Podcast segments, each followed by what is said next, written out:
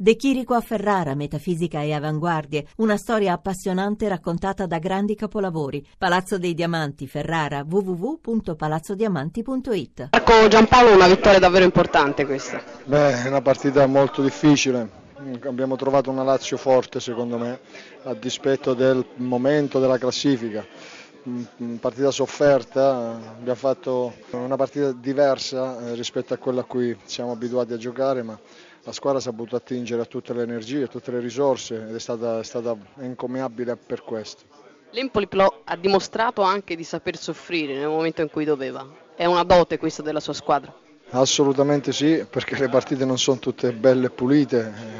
La Lazio ci ha creato tante difficoltà, ma, ma, ma non ci siamo mai disuniti, abbiamo, abbiamo, lottato fino all'ultimo pallone. Magari poteva anche scapparci il pari, però la, la, la disponibilità è stata è incommiabile da parte dei ragazzi. Gli episodi certamente faranno eh, discutere, eh, la Lazio ha già qualcosa da ridire, ha, ha avuto modo di rivederli? Non lo so, non, non ho visto niente, quindi non posso, non posso giudicare. Tare, gli episodi fanno più discutere del risultato? Sì, purtroppo, purtroppo sì.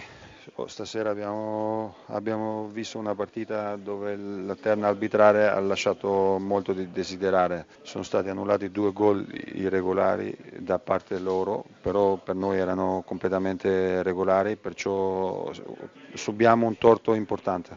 Lei ha detto alla fine questi punti pesano sul conto?